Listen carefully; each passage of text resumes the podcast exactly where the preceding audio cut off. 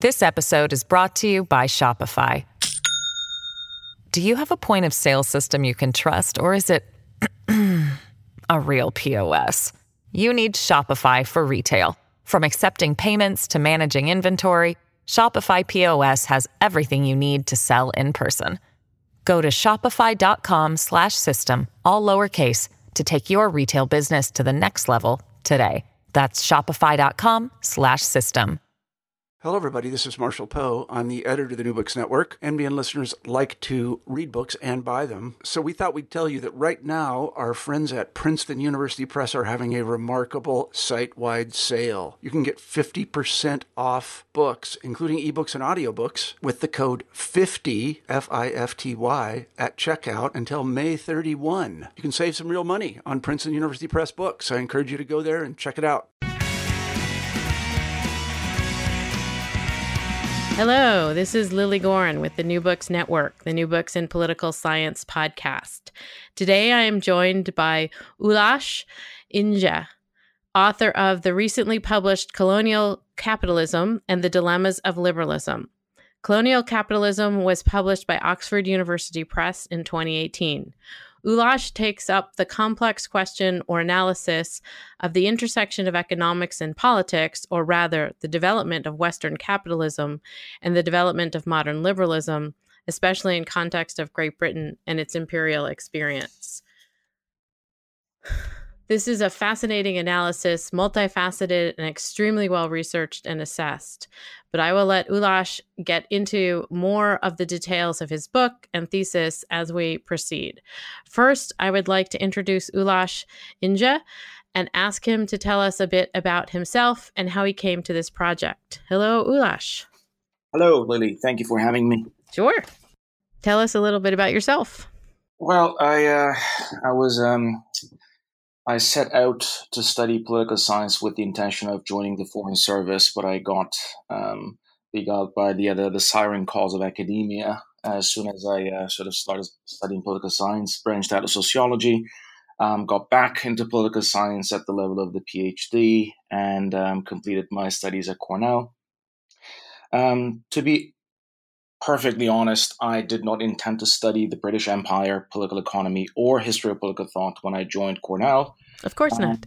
No, of course not. Uh, my intention was to continue my studies into uh, Frankfurt School and critical theory, in particular, the work of Walter Benjamin.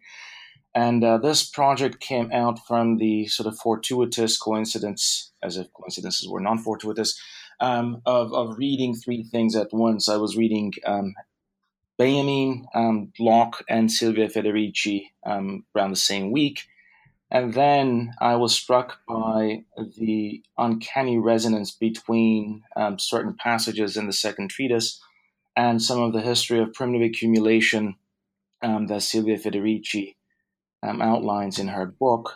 And then I noticed that something was going on. And, and, and, and one of the sparks beyond, behind this project was a speech by a former World Bank president, um, John Wolfensohn, who also incidentally the co-author of Amartya Sen, um, about um, development and development knowledge being global commons, but best cultivated and disseminated by a set of specialized agents and institutions, which was, as I said, uncannily resonant with Locke's pronouncements about the world being, um, the earth being um, the common inheritance of mankind but it being given in particular to the industrious and the rational. So this this interplay between the the uh, the, the, universal um, and the particular, if you will. And I noticed in short order that this question could not be studied independent of the history of capitalism. So this was basically the rabbit that I chased down the hole. Um, I was praying that I wouldn't have to write about this, but you know, um, I did go down the rabbit hole, and um, out of that hole, this book um, has emerged. And uh, in the course of reading more about Locke, and Locke is a gift that keeps giving when it comes to histories of colonialism and, and political thought, um, I noticed that the existing literature was characterized by a striking dearth of attention to matters of political economy and then history of capitalism, with a few exceptions, of course. And that was the principal animus, if you will, that um, drove me to dig deeper into the history of capitalism in the imperial context. And um, I, I, I, should be able to tell a few that, little more about about this about the uh, sort of the framing of colonial capitalism in a bit. But um, that was in a, the, the, the, to uh, to to return to the, the, the main intervention of the book. That was the main animus um, to uh, materialize or rematerialize the relationship between political theory and empire, and more specifically, liberalism and empire, by demonstrating how this relationship um, has been structurally mediated by um, capitalism. Um, but accounting for that mediation requires a self conscious theory of capitalism and not just a descriptive history. And that is um, where I turn to histories of and then theories of primitive accumulation of capital, especially in the colonial context, to, um, if you will, reconstruct and theorize the imperial contexts in which um, historical texts and particular texts associated with liberalism have been situated. So, and in the the, the course of this uh, this this research, I retrospectively realized that I was basically writing about the three conceptual hinges of property exchange and labor that connected the history of liberalism as a political language and history of capitalism as a socioeconomic formation um, that has been global and colonial in scope since its inception. Yeah, and you do a really great job of laying out that that sort of three components and you have them in context of three different continental spaces um, that you discuss in the in the book as well. But i'd love for you to sort of delve into the thesis of the book which as you sort of talk through it in the introduction you you you emphasize the brutality of the establishment of capitalism um, in context also of the sort of empirical reach of of the British state. Um, and at the same time, the emphasis on the freedom of the newly established liberal state. Um, and this duality is very much in tension in your unpacking of these ideas um, and the systems that are growing and flourishing uh, during this period. Can you explain a bit about this broad thesis that you're undertaking, um, particularly with the emphasis on understanding empire, capitalism, and liberal thought? So, the more specific intervention of the book as it concerns liberalism and empire, and this is a uh, growing, um, if somewhat recently, sort of uh, it's a growing literature that has somehow that has somewhat recently plateaued or slowed down, but um, nonetheless, um, it is kind of a small cottage industry of its own. So the the principal intervention is in that field, and um, it offers a different account of British imperial ideology and, and the, in particular liberal imperialism of of Britain, and um, it argues that what really mattered, if you will, for the construction of a liberal self image for the British Empire as the Empire of Liberty um, was the work of liberal intellectuals of empire, of the, or middle class liberal intellectuals of empire like Locke, Burke, and Wakefield, um, who both expressed and navigated this contradiction between an increasingly liberal conception and imagination of commercial relations in Britain or commercial capitalist relations in Britain, um, and the coercive extra economic and non market forms of, of um, transformation and, and, and, and modalities of labor control and property um, relations that typify the British Empire as a whole.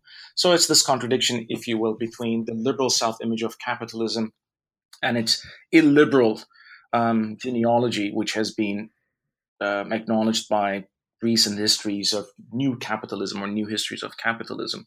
So that's the puzzle, if you will, that the book sets out. And this is not a new puzzle, obviously. You know, the, the, the tension between the illiberalism of empire and um, its liberal mission has, has been um, explored by many political theorists, anthropologists, post-colonial theorists, and so on and so forth.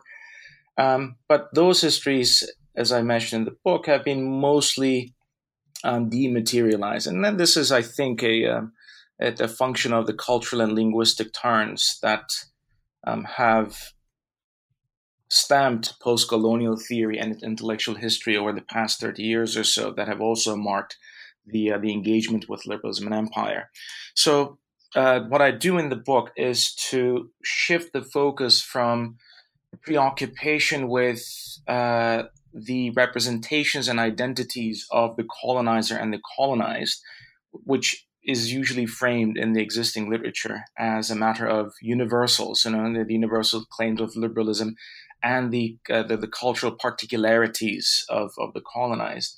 So shifting the focus from that preoccupation of politics of universalism um, to uh, the, the the problem of the illiberalism of capitalism. That is, that, that from a preoccupation with who the colonized are to what the colonizers do as itself a, uh, a colonial anomaly, if you will, or an aberration that had to be justified at the bar of um, liberal political theory or inc- increasingly liberal understanding of Britain's um, empire, Britain's polity. So um, the, the book argues that this the, uh, the, the maintenance of the liberal self image of the British Empire, which purportedly distinguished it from, for instance, the agrarian absolutism of France or the feudal imperialism of Spain, that is, its commercial, pacific, free, you know, what David Armitage called commercial Protestant, maritime, and free character.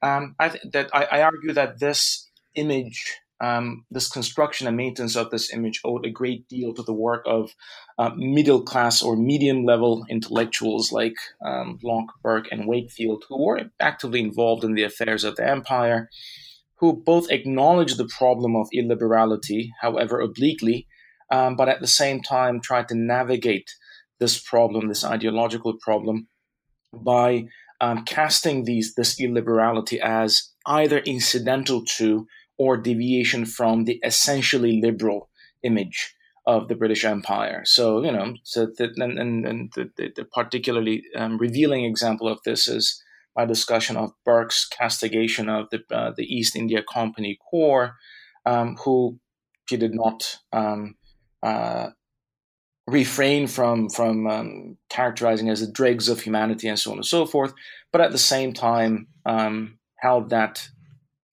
the these these uh, these these agents of the company or um, about a bunch of corrupt um, and and and unruly, un- ungovernable agents at the frontiers, and that had nothing to do with the commercial essence, if you will, of the British Empire, and that a truly um, commercial relationship could be established between Britain and its conquered Indian provinces. So here we have a, if you will, an acknowledgement of the problem and not its denial, but its disavowal through um, elaborate narratives and, and discursive theoretical innovations and, and, and, maneuvers that distantiate, that cordon off, if you will, the essence, the, the commercial liberal essence of British commercial capitalism from the, um, the from the bondage, from the extraction, from the rapacious exploitation um, through which land and labor were incorporated into circuits of British capital. So that's the more, if you will, um, specific intervention of the book in the the field of political theory and in particular uh, of, of liberal theory in the context of empire. And and you you sort of sketch out the the sort of wall as you I think sort of acknowledge it um, between the liberal thought, rule of law, representative government, ethical pluralism, and subjective rights that are sort of the hallmarks of liberalism. And then on the opposite side, what was going on um, with regard to the practices of domination, foreign rule, um, you know, sort of abject power, coercion, exclusion, and disenfranchisement. That these are the tensions that, as you sort of talk about in terms of the thinkers, Locke, Burke, and Wakefield are kind of um, massaging um, the understanding of those of the of this sort of distinction. Um, but you also note that um, Smith, Adam Smith, and Hume are in a somewhat different camp um, with regard to their thinking and their approach to some of these tensions. Can you speak to that a bit? Maybe I could speak about that towards the end of our talk because Sure. that is part of the second project. Um, actually, this is not a bad moment to maybe um, widen the aperture and speak a little more about the broader framing of the project, so the theoretical framework Absolutely. through which um, I try to offer a new, not just a new reading of Locke Burke and Wakefield, but more generally, um, what is kind of the aspiration or the vanishing point of this book and the current book that I'm working on, that is a kind of a new social history of political thought um, that is imperial in scope. Now, um, when confronted by most historians and intellectual historians that whether my um, reading of Locke, Burke, and Wakefield is true to their intentions and the, the linguistic context in which they wrote, uh, my answer is usually that this book is not about Locke, Burke, or Wakefield. This is about the relationship between liberalism, capitalism, and empire, and the contradictory and constitutive relationship between the three. Um, so, to put it somewhat bluntly, and then aesthetically perhaps, um, it is not my contention that liberalism existed independent or prior to capitalism, and you know came into conflict with the violent history of capitalism as an exogenous entity. But at, at- as a political language, it developed in and through the history of capitalism. So, in other words, I don't um, examine liberalism just as a political language, but also as an, an ideology of capitalism. And the way um, I, I theorize and formulate this is that um, primitive accumulation as this coercive, non economic or extra economic coercive process that institutes the background conditions of capitalism um, also gives rise to the institutional mainstays of liberalism that is, private property, market exchange, and free labor by obliterating or subordinating alternative forms um, or contending forms of organizing property exchange and work. Now, the point to emphasize, and this is something that I will come back to when I talk about Hume and Smith, um, that these three institutions, that is private property, market exchange, and free labor, are in no way the only or even the primary forms of organizing the accumulation of capital as a planetary system. Because, as you know, has been um, more recently um, written and and and, and um, uh, examined, um, capitalism from its dawn to our present moment has always been a variegated totality, always been racialized, always been gendered.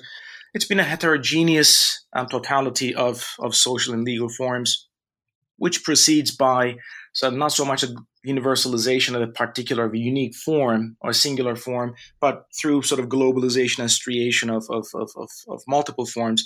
But this liberal conception of capitalism that sees it as a essentially market formation that is based on uh, juridical equality and, and contractual freedom. I call these the primal norms of liberalism, uh, the juridical equality and contractual freedom.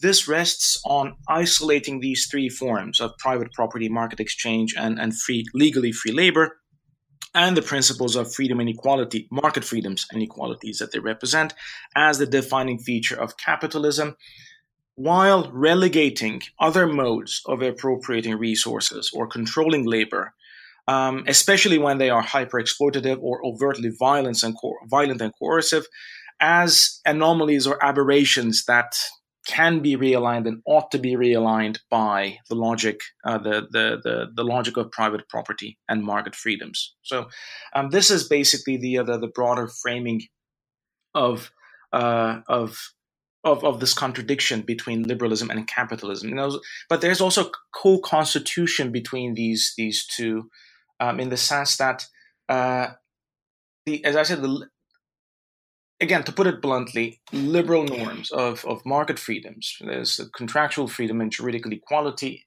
Um, have their conditions of possibility in the social transformations associated with the rise of capitalism. But at the same time, um, this essentially liberal conception of capitalism, or put in, in, in terms of ideology critique, the necessary misrecognition of capitalism as an essentially liberal market formation is also what authorizes um, renewed uh, waves or acts of primitive accumulation. Uh, so the, uh, the in the imperial context, it uh, manifests itself as the uh, the self assurance of the political and intellectual classes of Britain that their empire is liberal at heart. It's commercial, it's maritime, um, and it's not like the the, uh, the, the the Spanish or the French or the Dutch.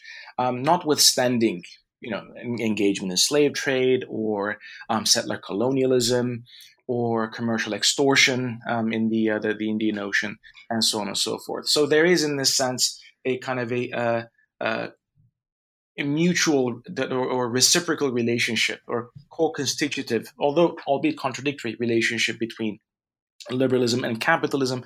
And it is this contradiction that stands in need of um, disavowal or, or, navigation, negotiation, or containment. And this is where the, the, the middle class intellectuals of empire, like Locke, Burke, and Wakefield, um, come into the picture. And in this in this context, because you do uh, sort of discuss a lot the jur- juridical equality and contractual freedom um, as the linchpins, as you say, of the sort of understanding that's growing during this time. Can you explain a bit what those terms mean in context? Uh-huh. That's a great question. Thank you. Well, um, obviously, this is a construct, right? So it's it's not that Locke, Burke, and Wakefield go about um, openly uh, or the, the, the, expressing their their um, position in formulaic terms. Well, we're in favor of juridical equality and and and, and, contractual freedom. But um, these these norms, these primal norms, although they cannot be um, observed as such or eo nomine in, in, in, any particular historical text, they are recognizable um, in the different political languages in which these three figures wrote. I mean, Locke wrote in the language of natural jurisprudence, for instance. Um, and one can discern um, the, the, commitment to these norms in his natural jurisprudential language. Likewise, um, although Burke um, to the language of ancient constitutionalism, when you look at his political economic writings, you likewise see an endorsement of um, juridical equality and contractual freedom as the, the defining feature of um, the British uh, economy and then the economic organization.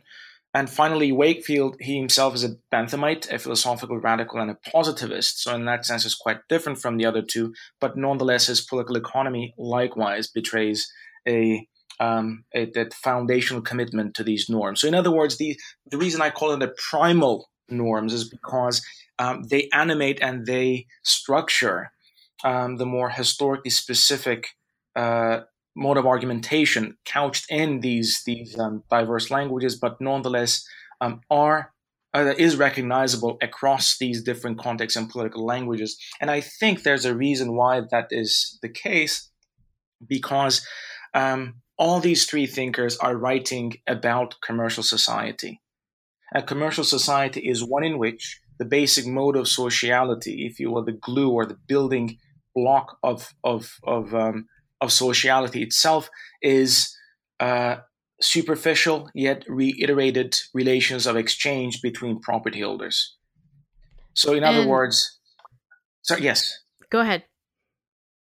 And um, in that sense, these two principles um, are foundational principles of commercial society as a uh, social formation. And then this, this is where we resort to social theory, really, and step away from intellectual history as such.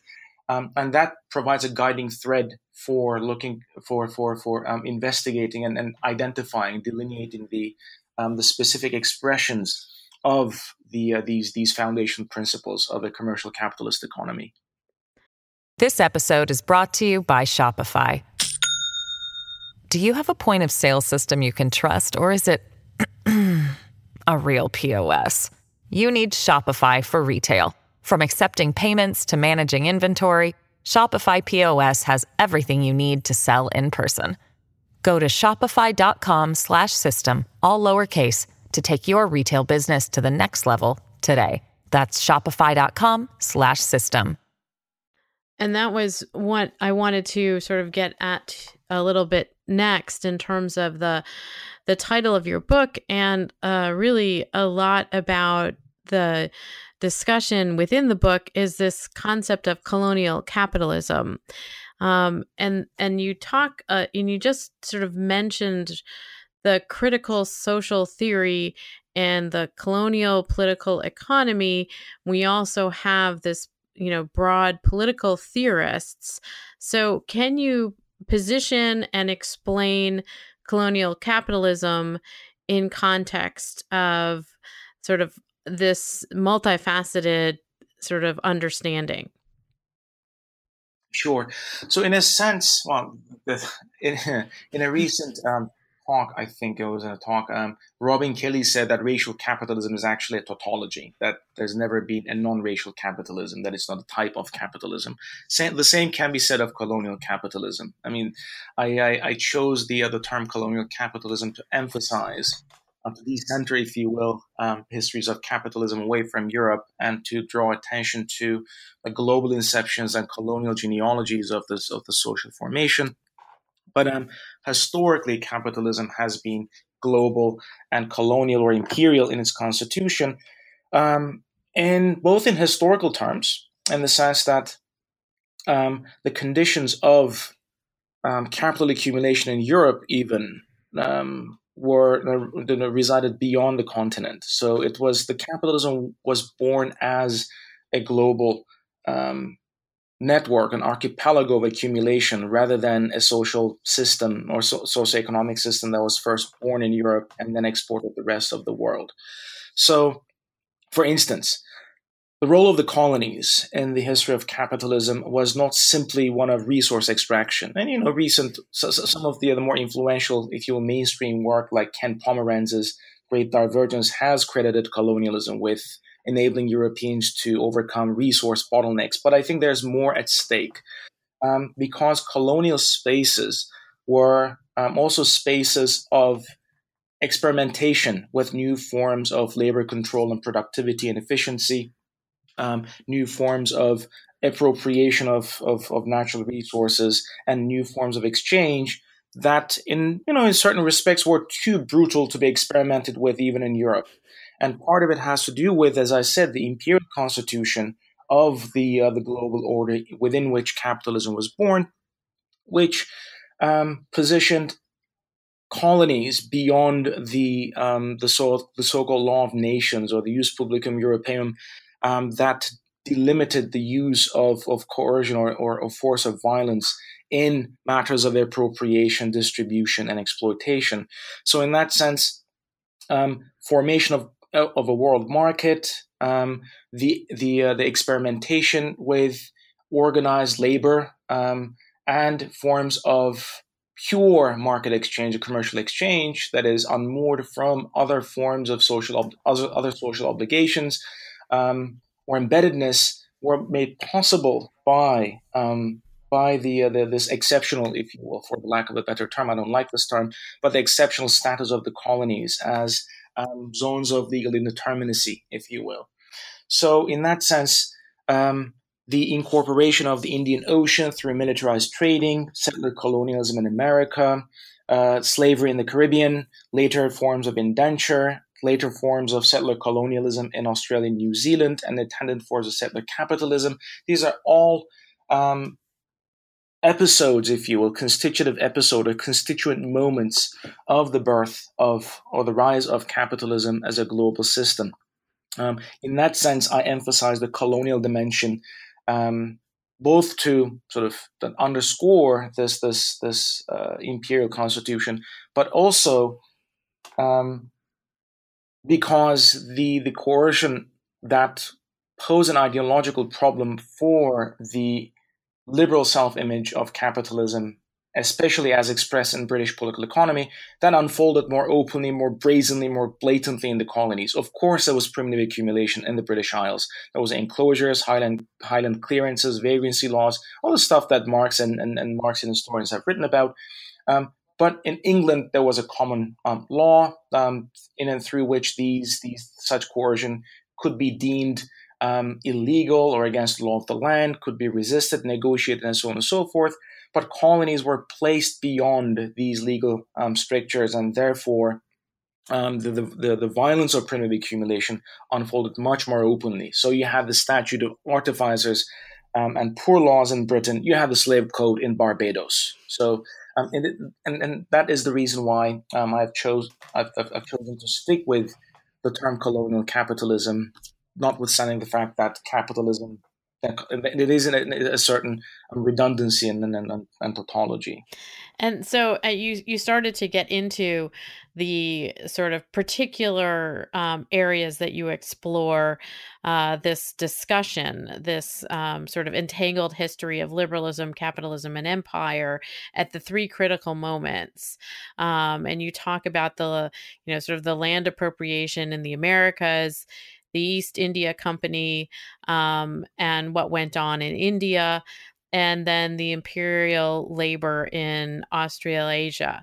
Can you talk a little bit about these three sort of, I, I don't want to say case studies, but the examples that you bring out um, at these critical moments in these different contents um, where you have, you know, sort of this private property, market exchange, free labor um, going on within the sort of rising capitalism.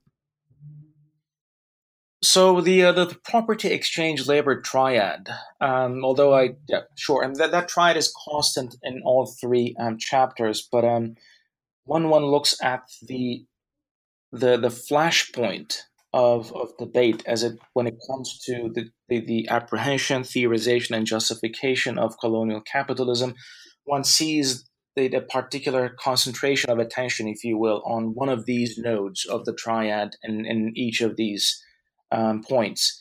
So in the 17th century, when, when one turns to 17th century European debates on property, um, it is not surprising that the debate is on property because the contact with the new world and the contending claims to American land is the all-consuming preoccupation of um, the, the sovereign fiscal military states or the uh, territorial uh, fiscal military states in Europe and uh, the merchant capital that is allied with them. Um, so you see a uh, the, the, um, an intensification of debate around the question of original title or radical title and original appropriation. What is the, the original appropriate? What is the, the, the basis of legitimate property? How do we make non-property into property? And there we see um, Locke intervening into this into this debate. So now obviously um, Locke's colonial invest or investment in English colonialism, both personal and professional, has been documented.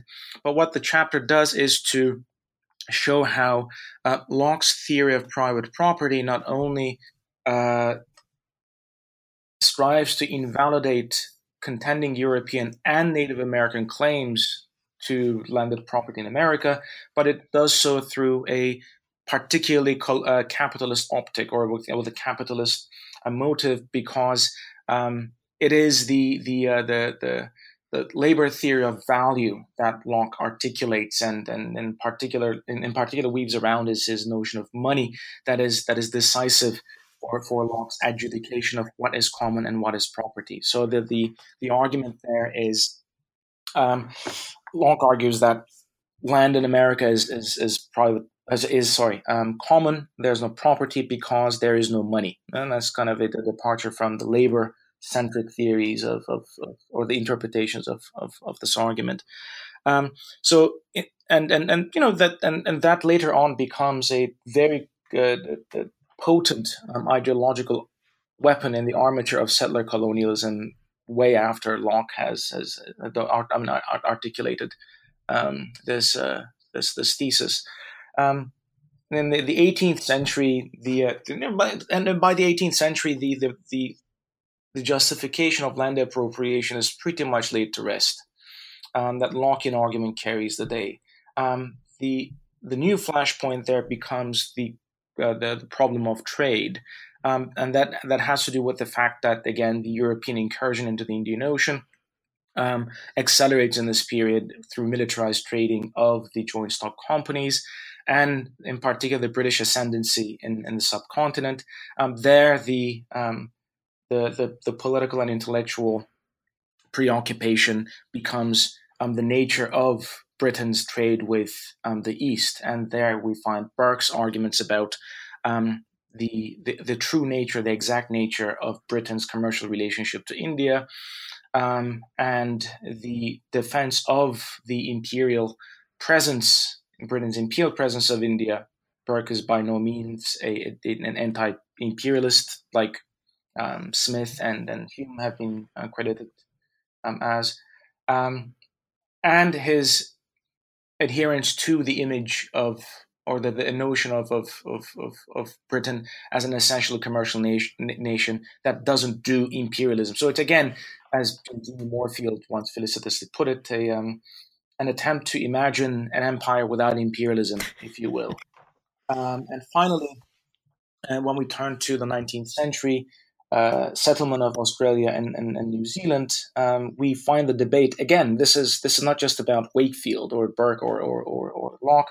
Um, the debate there rages around what to do with the England's uh, the, the Britons um, poor that have returned from fighting Napoleon and found themselves in the midst of a massive slump, economic slump, and um, become a uh, a political problem. You know, so the social question, if you will um, threatens the British political order. And then the question of what to do with this excess labor. So, I mean, this is where you have Malthus, this is where you have um, uh, uh, the, the, the, the, the danger of pre, uh, the overpopulation and worker class militancy and so on and so forth. And that's when um, uh, emigration becomes a solution, a safety valve. And that coincides with the, the abolition of slavery in the British Isles, which further intensifies the problem of labor. And um, Wakefield's so the theory of systematic colonization provides an answer to both of these problems that is, um, how to redress the imbalance of labor across the British Empire by um, funneling, if you will, the excess labor in Britain into the colonies that are now suffering from a dearth of labor, um, but doing so requires the intervention, the legal and, and administrative intervention of the, the British state um, to maintain the immigrants dispossessed, to, to prevent them from turning into smallholders. Um, and that cuts against the grain of the laissez-faire that you know the orthodox political economy um, uh, upholds at the time, and you know the, the um, prompts Wakefield to weave uh, the, the, series of myths like Locke and Burke before him um, to cast the continuing dispossession of the British immigrants in a kind of liberal mold of a contractual language, of a myth of contractual dispossession. So, in other words, um, to sort of sum up the the, the three um, flashpoints or episodes of of, um, of liberalism's encounter with, or if you will, emergence through, which are the same thing, um, the history of capitalism. We have colonial land appropriation as a problem of private property in the 17th century, and Locke's uh, concern is to uphold private property against the depredations of monarchical prerogative in England while authorizing the same kind of prerogative in America.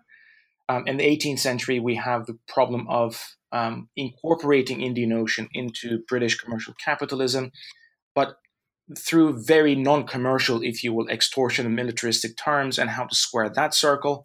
And finally, in the 19th century, we have um, the, uh, the, the the fervor of abolitionism and the ideal of free labor, um, but at the same time, the need to maintain wage labor, dispossessed wage labor in Britain's colonies to replace, if you will, slave labor um, in the Caribbean and in, um, in, in, in settler colonies, establish capitalist agriculture and how to square that with the ideology of free labor. So that's kind of the the configuration of liberalism, capitalism, and empire in the three episodes that I investigate.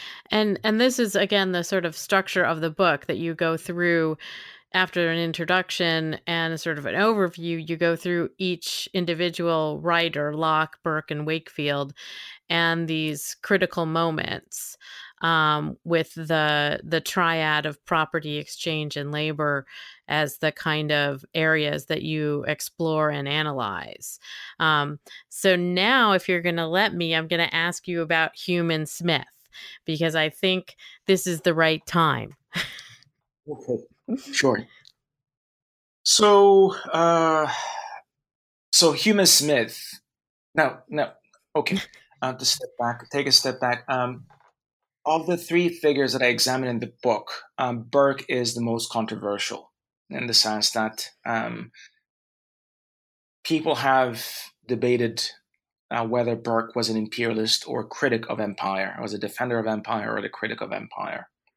Um, and in that debate, Smith and Hume make cameo appearances, and they appear even more un- unadulterated critics of empire. And you know, when you look at his writings, you do find plenty of evidence that can be mustered to that interpretation.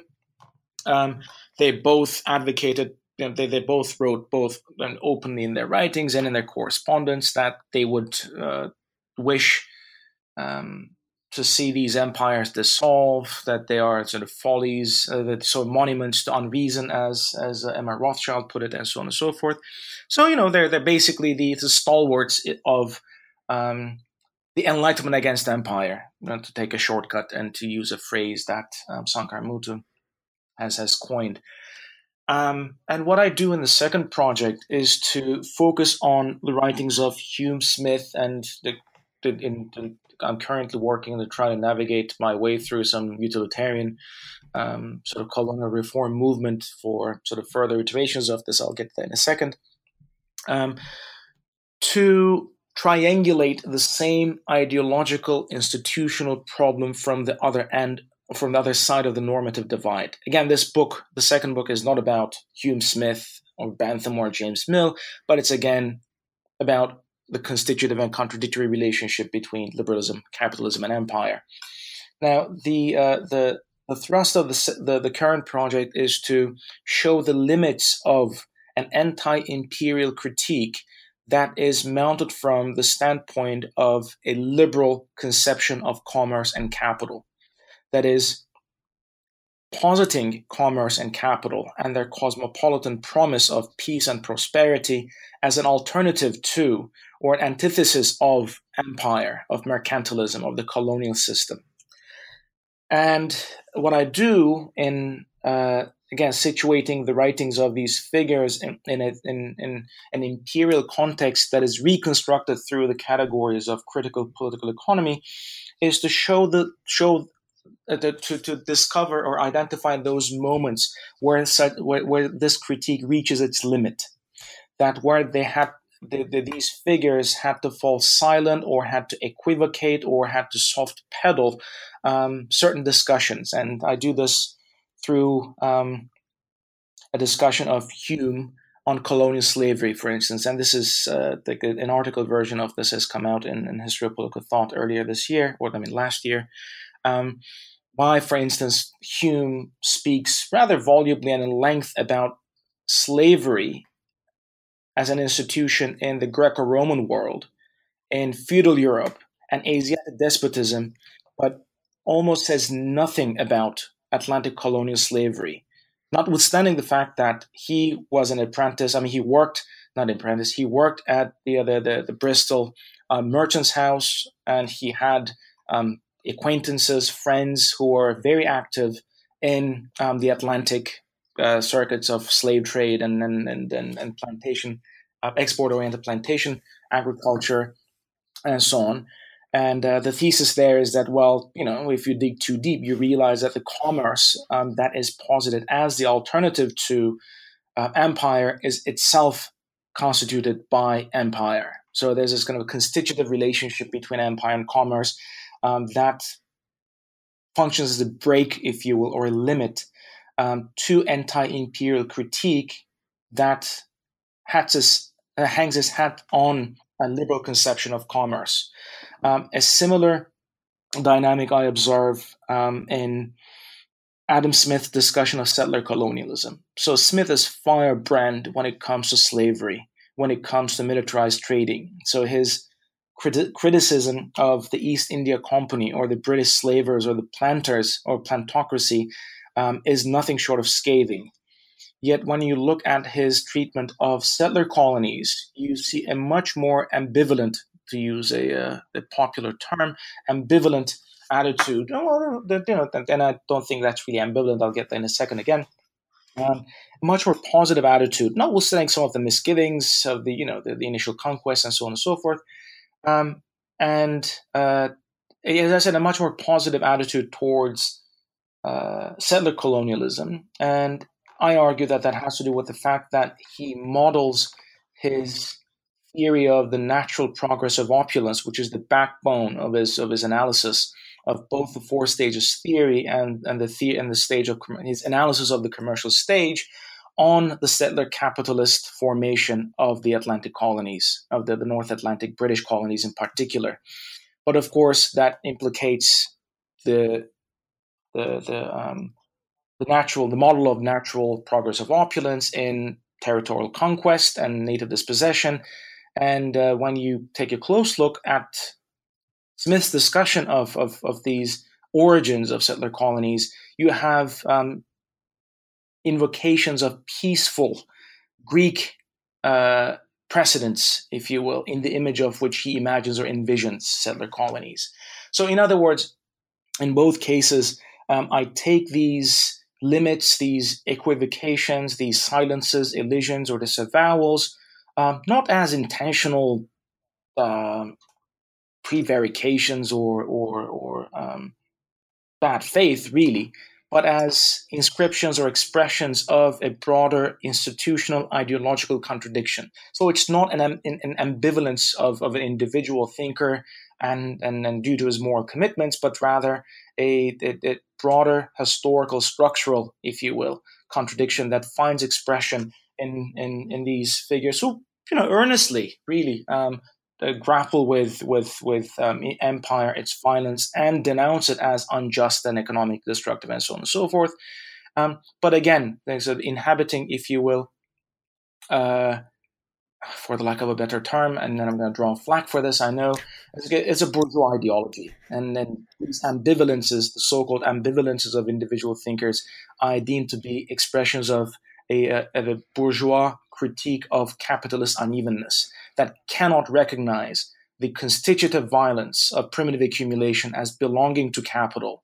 Um, liberal because it conceives of capital as an essentially liberal uh, the, the social formation, and therefore, when it, it, when it when it is confronted by slavery, by militarized trading, by territorial conquest, it can at best consign these violent violent transformations to the prehistory of capital, after which you know life, liberty, property, and Bentham, as Marx sardonically put it, reign supreme. But does not include these violent transformations in a theory of capital. Um, and that is something that, that, that, that is also present in contemporary economic um, history that accounts for the histories of colonialism, but nonetheless cannot admit it into a theory of capitalism. So, for Smith, for instance, and then this is a sort of splendid expression of this, um, Smith discusses colonial slavery openly and excoriates it openly. But he explains slavery on psychological and moral grounds and not on economic um, grounds. That it's the love of domineering and tyrannizing. So, in other words, classical political economy, as as um, uh, elaborated by Smith, cannot admit slavery as a category of political economy. That is the language in which commerce and capital is expressed. So the critique of it is is one that is not based in the economic problematic that it presents. Uh, that is right, in a sense. So the the the the, um, the economy is constituted by political and legal power, so juridical political force. Like there's, there's the, the laws of capitalism are not just a movement of you know the, the profits, rents, and wages, but actually laws of capitalism So, uh, labor laws, property laws, these are the constitution, if you will, in the political sense of the constitution of the economic, but they cannot be accounted um, from within the language of economics. And so, because they are, in, in a sense, the constitutive of, so in other words, uh, this is something that I um, delved into in a, in, a, in, a, in a recent article that this is really not in the book, the theoretical stakes of the theoretical threads of the book that I've been exploring in a number of articles, and this one, um, the, the, latest one, came out in Political Theory. Um, so, primitive accumulation is akin to constituent power in democratic theory or const- constitutional theory, in the sense that it brings into existence an order, a social order, not just a legal, but a social legal order um, that cannot account for this constitutive force or constitutive moment um, by the norms and the practices that are internal to this constituted order itself.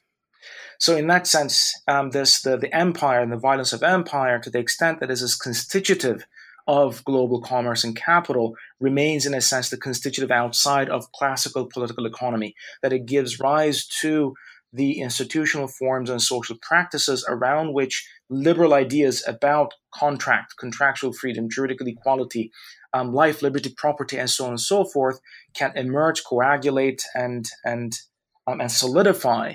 But these ideas themselves, or these norms themselves, cannot account for the historical violence, the constitutive or constituent of violence or force or Gewalt, as you know the German capacious term. Um, that gives rise to their conditions of possibility, and it is that which I'm tracing in the liberal critics of empire. So, in other words, what the two books try to accomplish together is to show that by looking at this problem from both sides of the normative divide, we can discern that there is a, an ideological problem that is, for the lack of a better term, objective or structural or independent of the individual um, procliv- uh, uh, moral commitments or, or, or, sensibilities of the thinkers under study.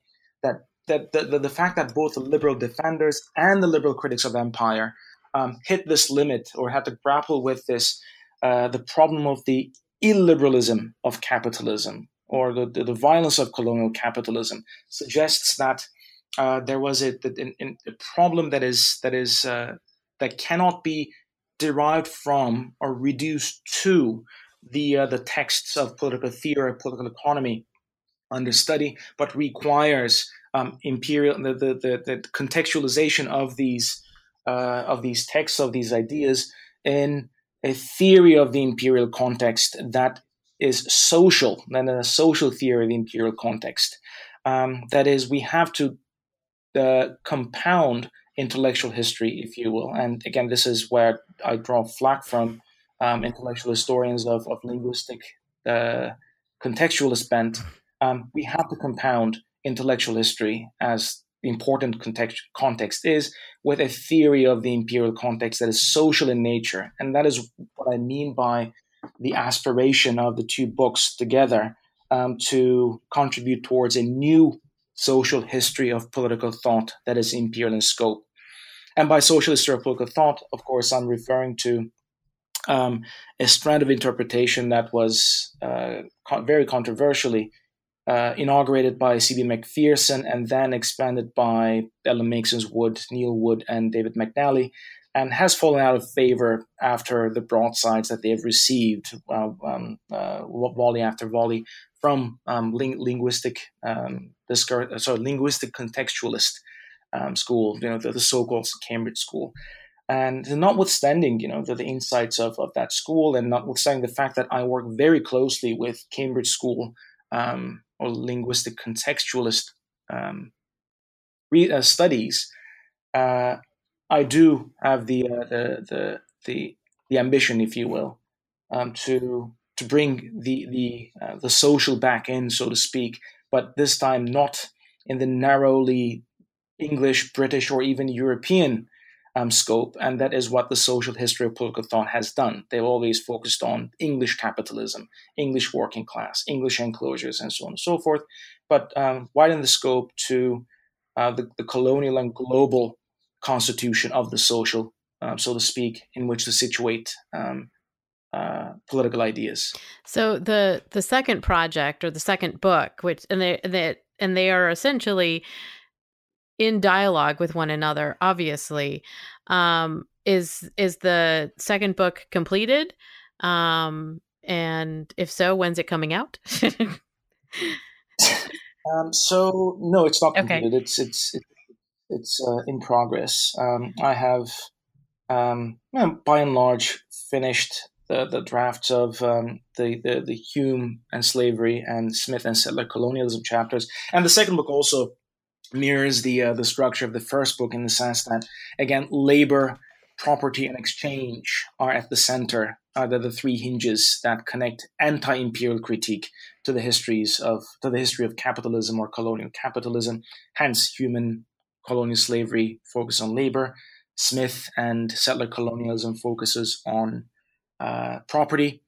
And uh, as a third uh, chapter, I'm not entirely sure, as I said, I'm still wading through um, the utilitarian takes on empire because, you know, Bentham and, and, and James Mill uh, and their followers in the colonial reform movement have been critical of the old colonial system, so to speak, the mercantilist system, um, on the grounds that it was completely economically sterile, if if if uh, if not destructive, that it was kind of an outdoor relief for unproductive aristocracies, and that um, the so-called trade, the jealousy of trade, was pointless because it was you know Ricardo's uh, theory, the theory of accumulation, and, and told them that um, capital created trade, but not the other way around.